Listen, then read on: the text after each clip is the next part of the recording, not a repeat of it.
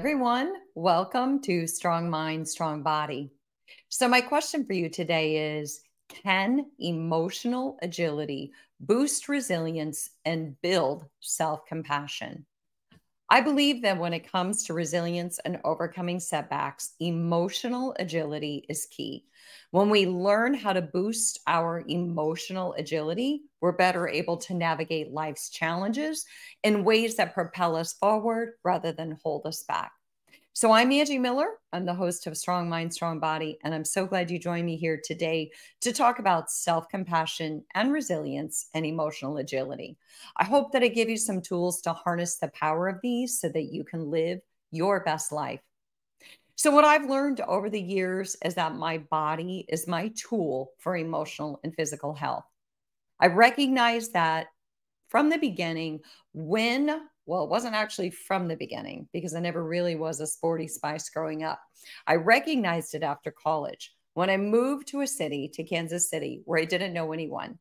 And I decided that the gym was a good place to meet people. I guess I decided it was better than going to the nightclubs, right?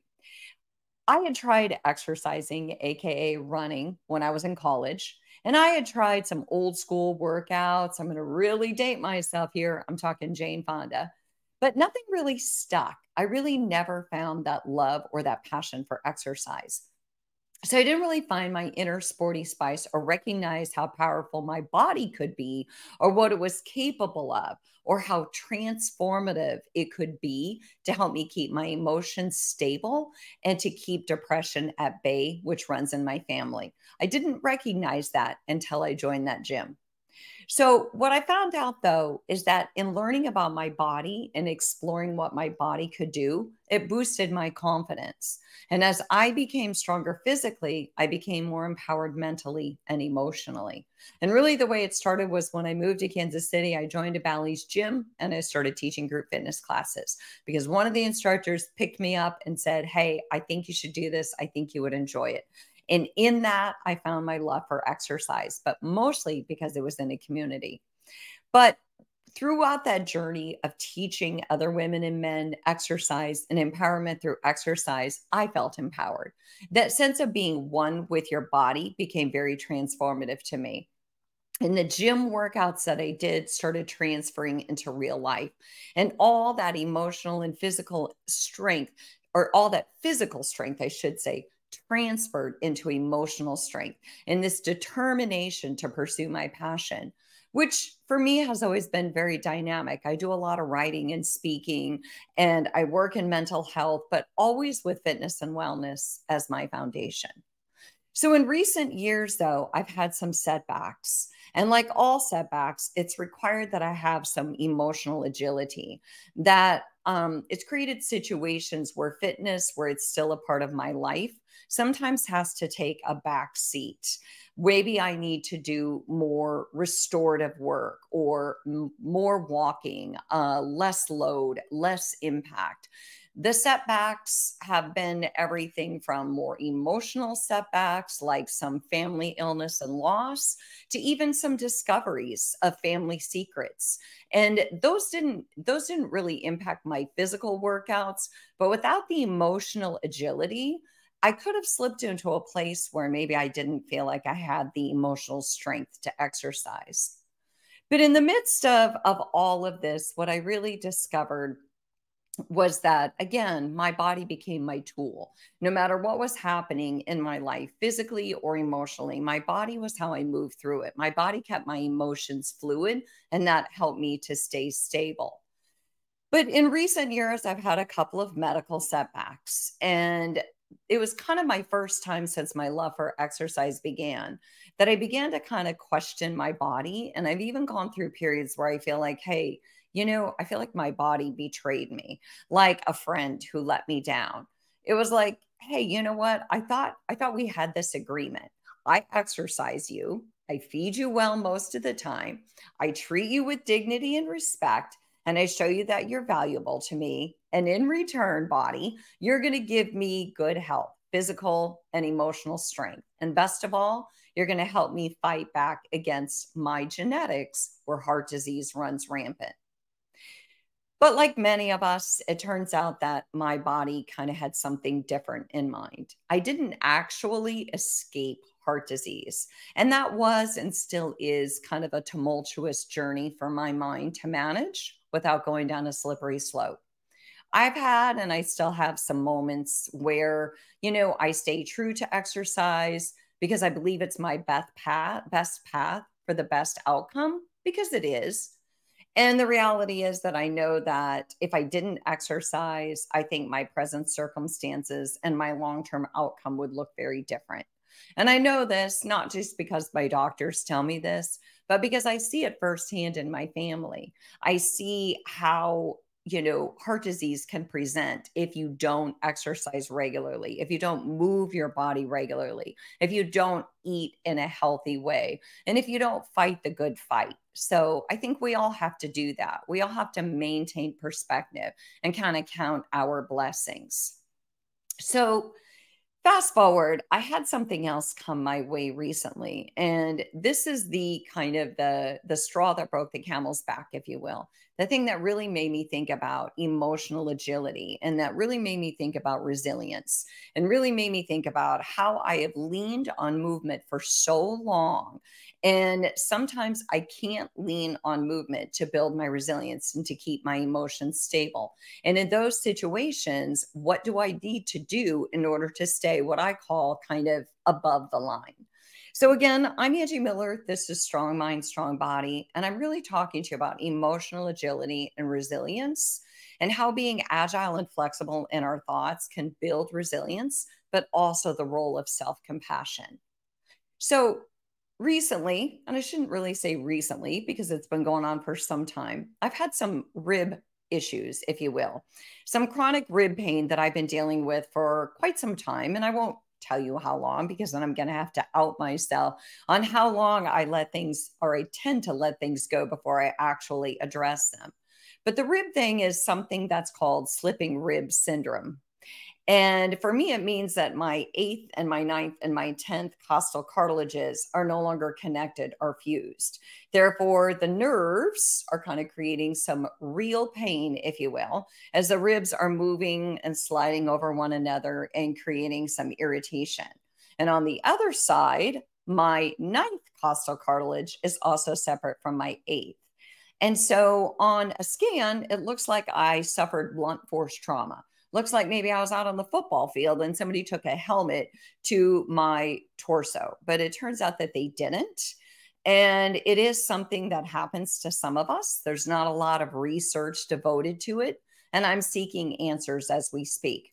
It seems like surgery might be my best option to kind of plate those ribs and hold them in place so that they stop kind of moving around and fighting each other for space inside my torso you know, it reminds me of when I was pregnant and I would feel the baby move, only it's not a baby and it's not a wonderful feeling. So, needless to say, this this pain that I've been dealing with has given me the sense that I don't have control. And I don't know about you, but I like the sense that I have control. I like the sense that I've got this. But in this situation, I have more questions than answers. I don't know the cause. I don't yet have a solution. And sometimes that can lead us down a really ugly path. Sometimes I'm better than others. Sometimes I want to cry big, ugly tears. And then sometimes I get angry.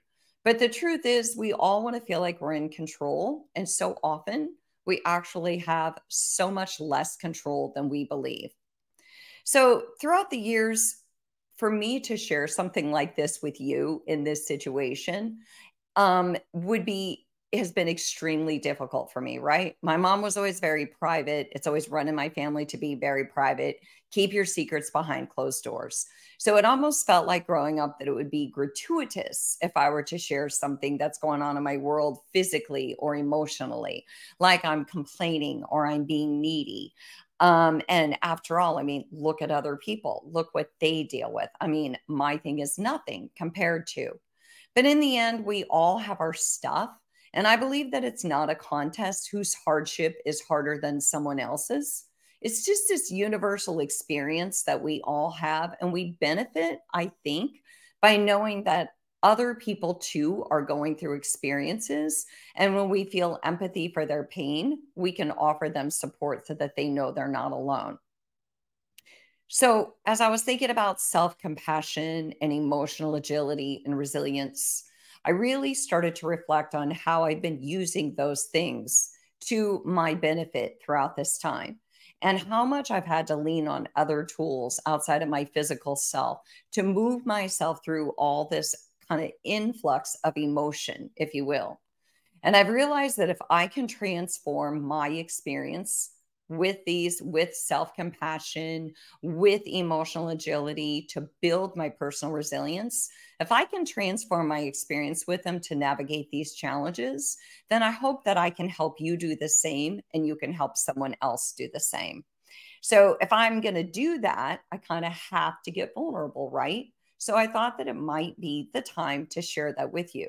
Because the reality is that all of us have these go to tools that we go to when we go through hardship. And sometimes we meet our match and our go to tools no longer work. So for me, I had to get fluid in order not to get stuck. And I had to see what else was available to me. So if I can't use my body because I'm in pain, what can I use and what can I do? And I have found that more than ever, I've had to lean into self compassion. And self compassion is not an easy thing for me, right? So it's one of the hardest things that I kind of struggle with. I've had to work really hard when I'm doubting myself or shaming myself or wondering if somehow I caused this and some of the work that I've done. Um, I have to ask myself, what about some self compassion? Similar to the compassion that I offer other people. So, what is self compassion?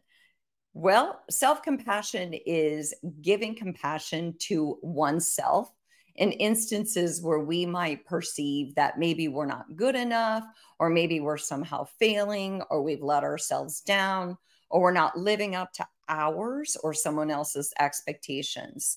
A lack of self compassion can lead to shaming and a lot of sickness.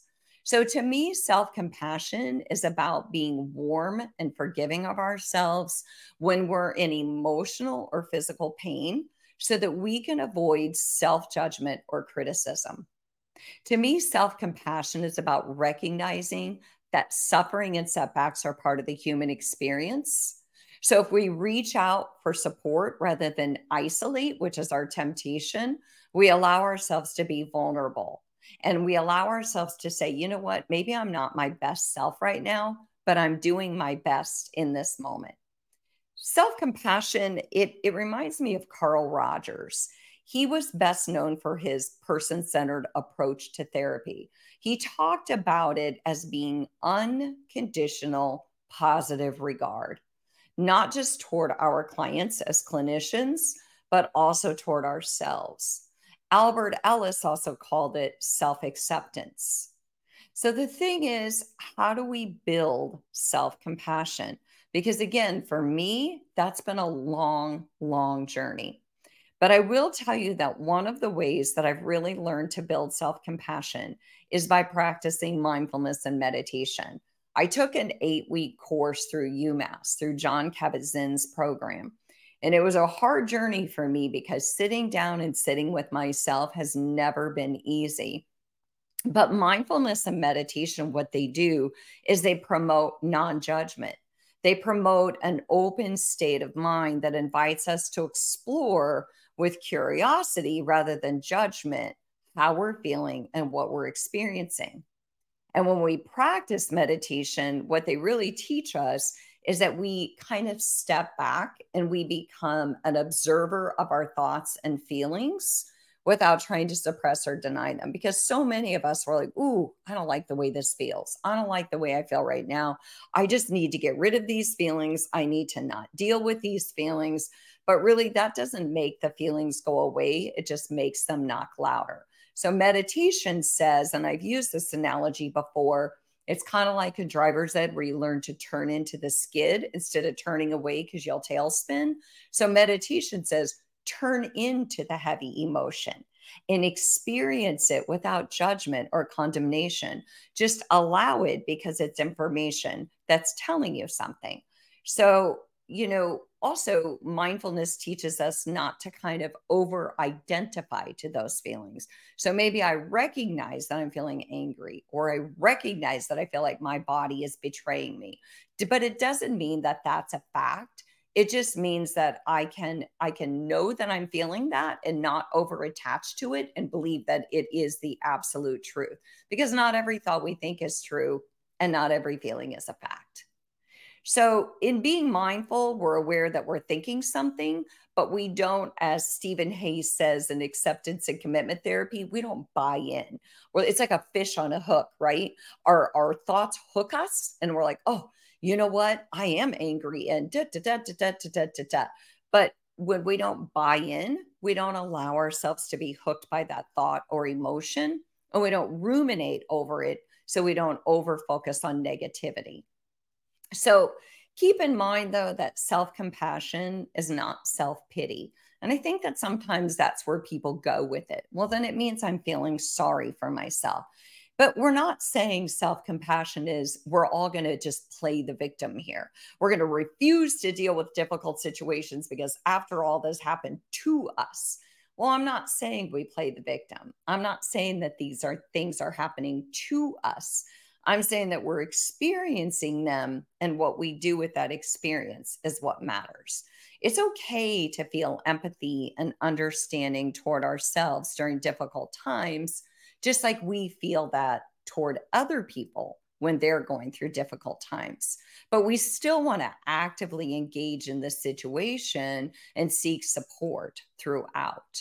So, in the end, research states that so those individuals who are more self-compassionate experience greater psychological well-being. They experience greater life satisfaction they're more optimistic they're more curious and they're more emotionally resilient which means if you were to flip that around self-compassionate people are less self-critical. They're less driven to perfectionism. They're less likely to ruminate and they're less likely to suppress thoughts and feelings.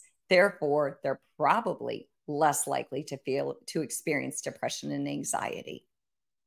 So, again, I'm Angie Miller. This is Strong Mind, Strong Body. And I'm talking to you personally from my own experience about self compassion and resilience and why emotional agility matters.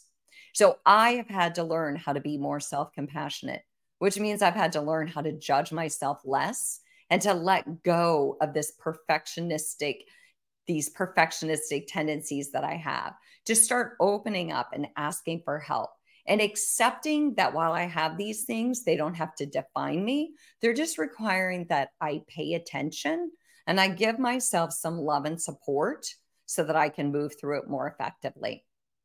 And last but not least, when it comes to self compassion, remember that we teach others how to treat us. So if we're not kind to ourselves, we're teaching others that it's okay for them not to be kind to us. Self compassion is our way of saying to ourselves, I'm human, I'm not perfect, I'm navigating the life the best way that I can. And again, it's about building self love and compassion. So now you're probably wondering, okay, Angie, that's self compassion. But what is this emotional agility thing? And where does this come in? Well, let's just say that without emotional agility, I wouldn't know how to look at my thoughts differently. I would probably get stuck thinking that all my thoughts were true and all my feelings were facts. And I would be rigid in my thinking, and rigidity is no one's friend. So, emotional agility to me is about the power of choice we don't have a choice over what happens to us, but we definitely have a choice over how we respond. So, to me, emotional agility is the opposite of rigidity. It's about being flexible with our thoughts and feelings so we can respond in the best way possible to events and situations so that we can be agile, if you will, and not get stuck on thinking that it's our way or the highway or that our way is better or my favorite one, things should go a certain way. Kind of like how I shouldn't have rib pain or I shouldn't be dealing with heart disease because I exercise. Therefore, don't I have a hall pass? So, Emotional agility is linked to emotional intelligence and resilience because when we're more emotionally intelligent, we're more aware of and we're more in control of our emotions. It also means that we accept that at the end of the day, if we're lucky and we're living life fully, we experience a full spectrum of emotions, which is perfectly normal, right? Emotional agility just means that we hold those emotions loosely. We don't see them as the truth, we see them as information. Hey, my body and my mind are giving me feedback. What is it telling me that I can use in a way to move forward in a more positive direction? So, how can this information guide me to make value driven decisions? Susan David wrote an amazing book about emotional agility. I love that book and how it helps us navigate setbacks with greater ease so that we don't get stuck. And again, we're more agile in our responses. In a nutshell, if I had to give emotional agility a word, I would call it adaptability, right? We maybe know what worked before, but we also have to realize that it may not work now. So we might have to find new tools and adapt and adjust to these new circumstances. So to me, emotional agility is like focusing on what is working versus what isn't, or what you can versus what you can't do, or reframing thoughts. So, what if I'm not a failure? What if my body hasn't betrayed me? What if this isn't a forever thing? It's also about focusing on possibility or coulds versus shoulds. And it's about flexibility versus rigidity. So, Viktor Frankl, you know, he wrote um, Man's Search for Meaning, another amazing, amazing book. He was in Nazi Germany in a concentration camp. And he always said that we have to give our pain purpose, that if we share our pain with others and we can help others with their pain, then therefore we've made good on our own pain. We found purpose in what's happening to us. So he says that between stimulus and response, there's a space. And in that space is our power to choose our response. And our response is where we have the ability to grow and have freedom, right? So this happens to us, but then how we're going to respond gets to determine how we're going to move forward.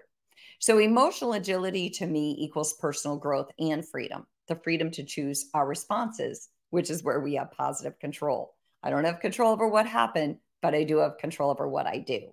So that we don't react, we respond in a guided, measured way according to her book, or according to Susan in her book, she says that emotional agility or that emotionally agile people demonstrate flexibility and dealing with our fast changing complex world.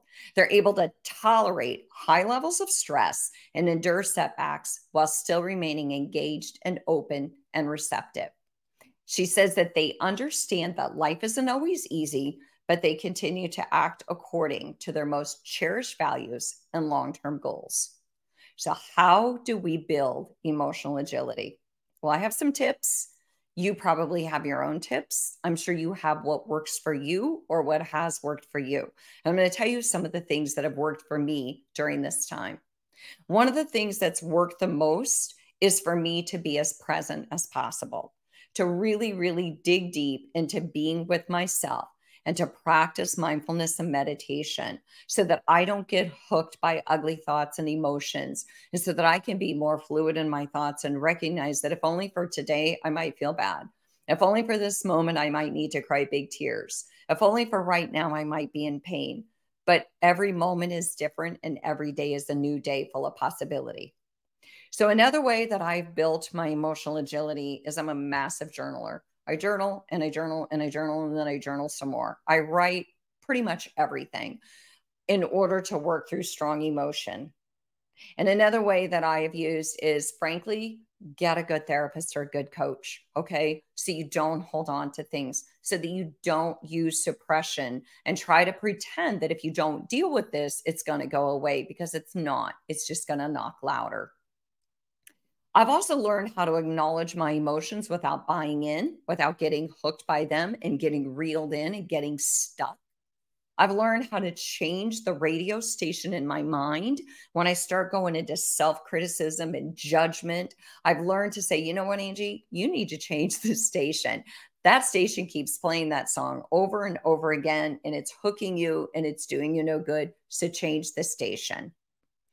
I've also learned to shift my narrative from what I, you know, must do, which is like I must use my body to work through things, to what I could do, which is I've had to lean into walking more, journaling more, opening up more, sitting with myself more, slowing down. Ah, that's that's the hardest one and realizing that this isn't forever. So, my goal for you is that no matter what you're going through, stay true to your values and your purpose. Stay true to your why. Why do you do what you do? And why is that important to you?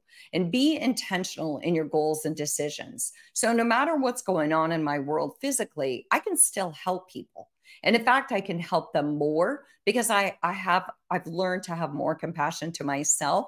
Therefore, I can extend that compassion to others. And then, last but not least, take it one day at a time. What's one right thing that you can do today?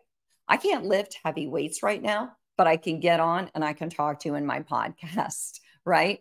I can't teach fitness classes the way that I used to teach them, but I can still guide and walk people through it. And I can give them a lot of verbal and auditory and emotional tools to help them feel better about the experience. In fact, I would venture to say I'm more engaged in the experience versus doing it with them. So, staying purpose driven is important. And then remember that in the end, I think that self compassion and emotional agility are so interrelated. They're like the best marriage. They help us become more resilient and they help us move through life's difficulties. They help us remember that we have the power to choose not what happens to us, but how we respond and how we move forward.